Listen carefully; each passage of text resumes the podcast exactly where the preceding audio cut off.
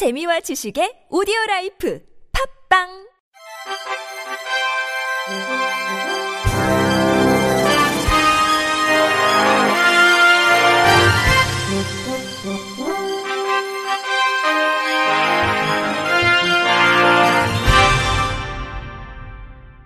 청취자 여러분 안녕하십니까? 11월 1일 수요일 KBRC 뉴스입니다. 2017 테마가 있는 장애인 가을여행 행사가 10월 21일부터 11월 15일까지 공주, 부여, 경주, 강진, 해남 등 전국 주요 여행 명소에서 펼쳐지고 있습니다. 이번 행사는 출사, 버스킹, 화첩을 테마로 장애 예술인과 가족, 자원봉사자 등 180여 명이 동참하고 있습니다. 출사 여행은 유네스코 세계문화유산을 사진에 담다라는 주제로 지난 10월 21일부터 22일까지 충남 공주와 부여 지역에서 진행됐습니다. 참가자들은 계룡산 도예촌을 찾아 도자체험 및 분청사기의 멋을 렌즈에 담고 송산리 고분군과 무령왕릉, 정림사지, 부소산성 등지에 유네스코 세계문화유산을 촬영했습니다.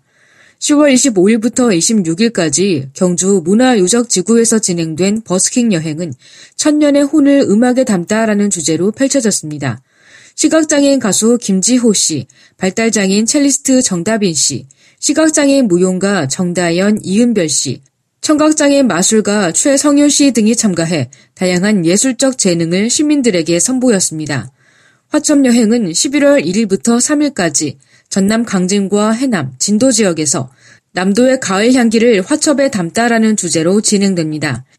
소치 기념관과 울림 선방을 찾아 소치, 미산, 남농, 임전으로 이어지는 남도의 화풍을 감상하고 강진만이 한눈에 들어오는 백년사에 올라 강진청자의 비색을 화첩에 담을 예정입니다. GKL 사회공헌재단 이덕주 이사장은 이번 행사를 통해 장애인과 비장애인이 서로 소통하고 함께함으로써 사회가 더 행복해질 수 있음을 자각하는 시간이 되기를 희망한다고 전했습니다.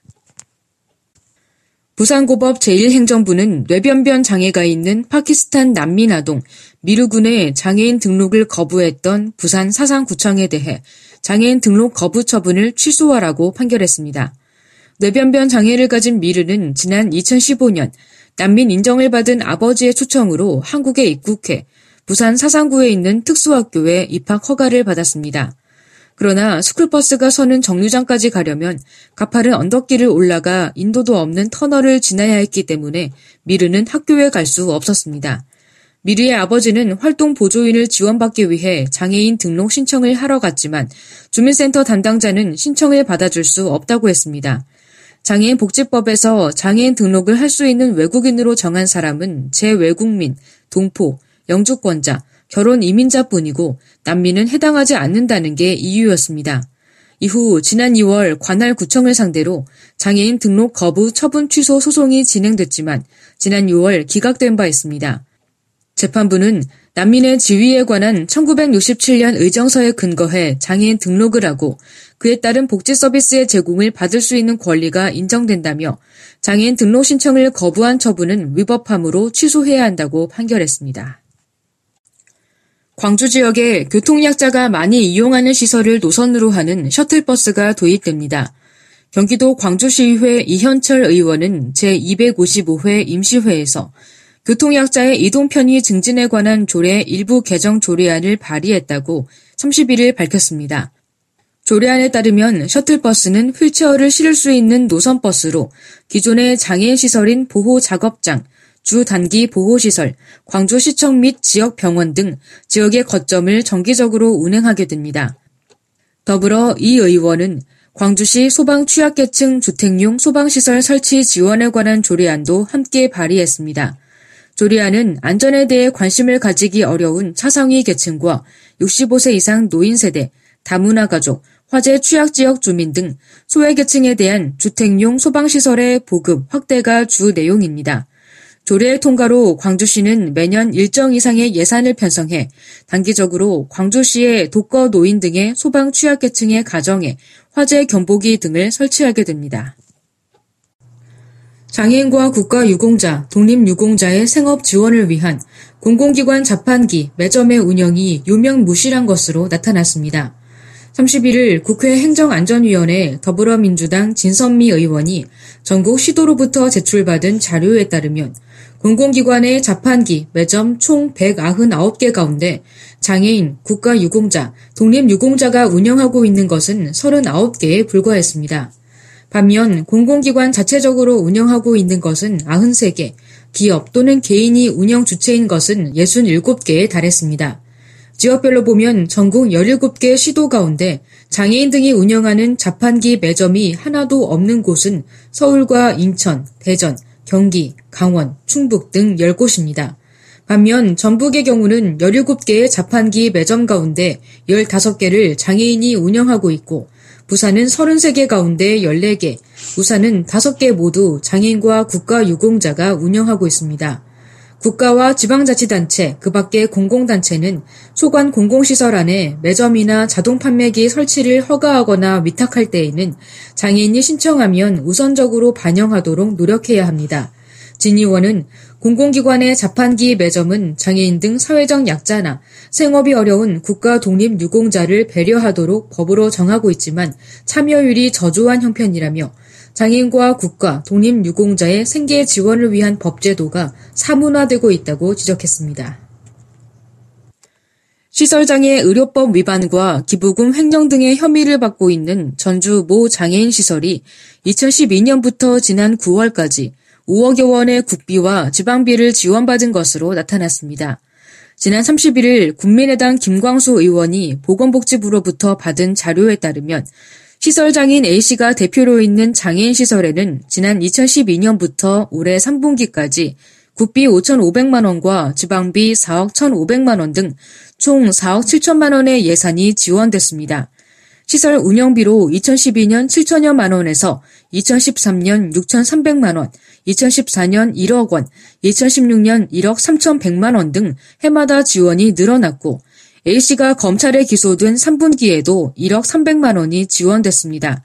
사회복지공동모금회도 이 시설과 시설을 운영하는 단체에 1,200여만 원을 지원한 것으로 확인됐습니다.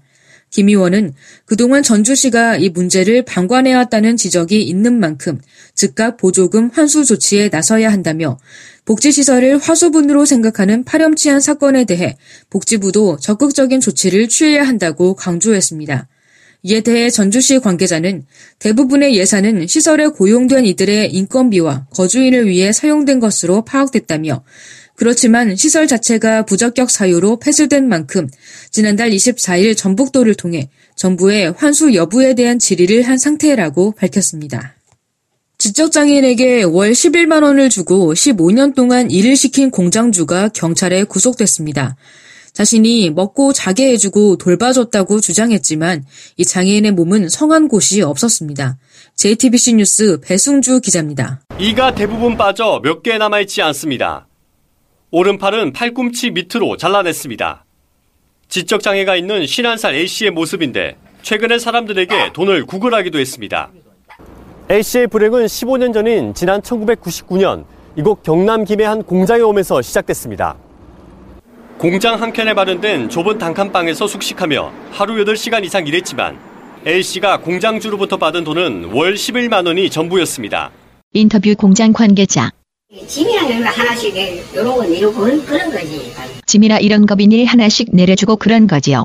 2014년엔 물건을 납품하러 가다 교통사고를 당했습니다.